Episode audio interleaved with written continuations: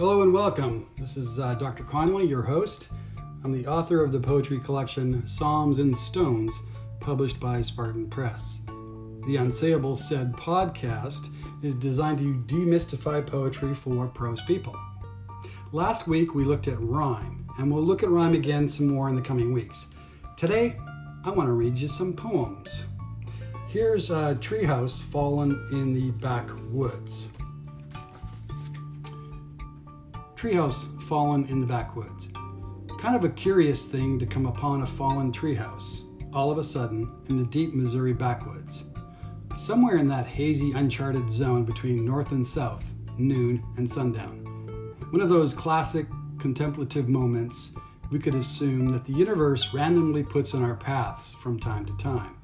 No other signs of civilization or human activity of any kind for miles no reason one could uh, would even casually speculate that a couple of wayward explorers could randomly stumble upon a scene in an otherwise still reasonably untouched and primeval forest setting like this. No hoary, haggard old shepherd of the hills, uh, of the of the hills, no or prancing Tom Bombadil like character to spontaneously appear and tell us how they've been here from the beginning and how they've seen everything that's ebbed and flowed through the parts since God was a baby.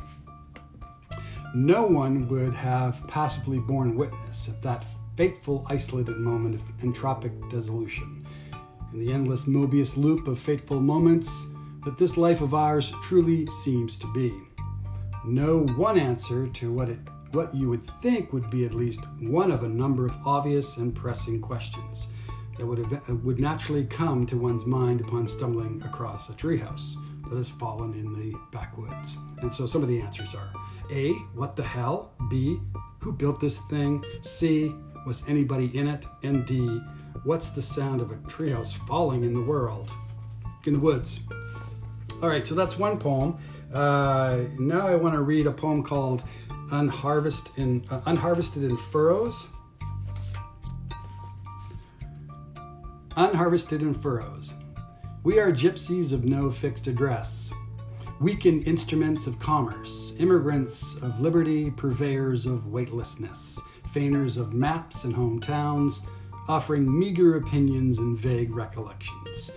We are Ulysses on the skirt of nullification. We strive, we seek, to find a shift in geography, a sense of place in our marrow bones. We create clouds of dust at our heels and wear compasses for watches. We are Johnny Appleseed, leaving ourselves freshly planted, moist, easily uprooted, unharvested in furrows of local yore, our names specks, spent matches, grain. We only go back one generation, one season. There are few surviving photo albums no line to king nor homecoming queen. Million, minions in a million march of meanings. We remember but are forgotten. Footprints in eroding silt. Retraced rivets, reading our history one foot at a time.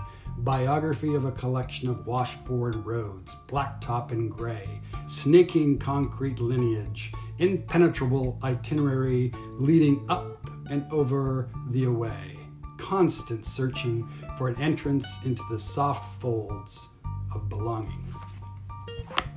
And now, uh, I'm juggling books here and going to a website. Uh, and now I want to go to uh, a poem called Per Astra ad Astra.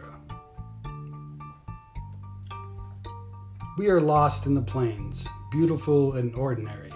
Sunflowers in, in the fields, seeds of fallen stars standing tall, deeply rooted in this land. I've admired how flowers shine, grasping towards the sky, beyond the prairie grass, anchored down to earth, mimicking the sun. When a gardener plants the seeds of Helianthus, he is performing magic, raising stars out of the dust where buzzing planets circle, half red moons set, and swarming comets float in or- orange uh, comas. I've always felt that late at night, in the bed of a truck in a Kansas field, we were at the center of the universe, and I was exactly where I should be, amongst the flowers, not below. All right, so what we have is uh, these poems. Uh, the first was by Jason Ryberg, uh, and uh, he's actually the publisher. Uh, he's with Spartan Press, and he's the publisher of my book Psalms and Stones. Um, so his was first about the treehouse falling in the backwoods. The uh, unharvested and furrows, uh, the the was was me. That was from Psalms and Stones. And the last one I just read was from Huascar uh, Medina. Uh, he's the new poet laureate of Kansas. Uh, so I was the middle one. My publisher was the first, and the last was Huascar uh, Medina. I read them to you in order to highlight this idea this idea that poetry lifts all voices. Poetry is this idea that the sea refuses no river. If you want, you too can add a verse, or two, or many. Poetry is open to one and all. So get out there, write a poem, read it out loud, and let others hear your song. Here's a poem by Kansas poet Kerry Moyer. Uh, it's called "A Stuff. Stuff. Throw away all the stuff away, away from your thoughts and spaces. Throw the things away, let them in some hidden place where you can't find them. Stuff we accumulate that buries us in debt, in sweat, chasing, caging us, all the plastic and metal, all the bling bling chattel.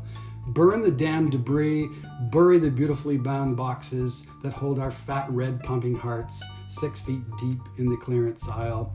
Run from the piles of things that would own you, crush you under a purchased pile of nothing. So that was uh, stuff by Kerry Moyer, uh, and that comes from his book Dirt Road, which uh, was put out by uh, Kellogg uh, Press. And here's another. This is Pilgrimage by Agnes Vojta. I hope I'm saying that correct. Uh, you spell it V O J T A.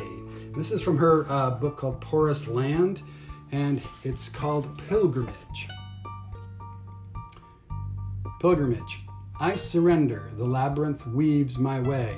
The path will lead me to the center if I just let it happen.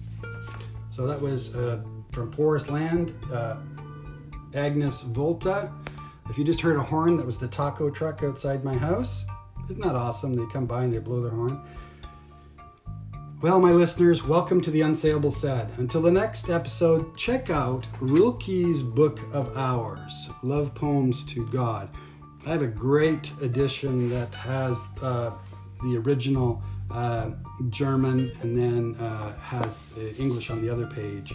Uh, and it's just a gorgeous book. It's probably, probably my favorite book of all time, ever. Um, all time, ever. How's that for redundant?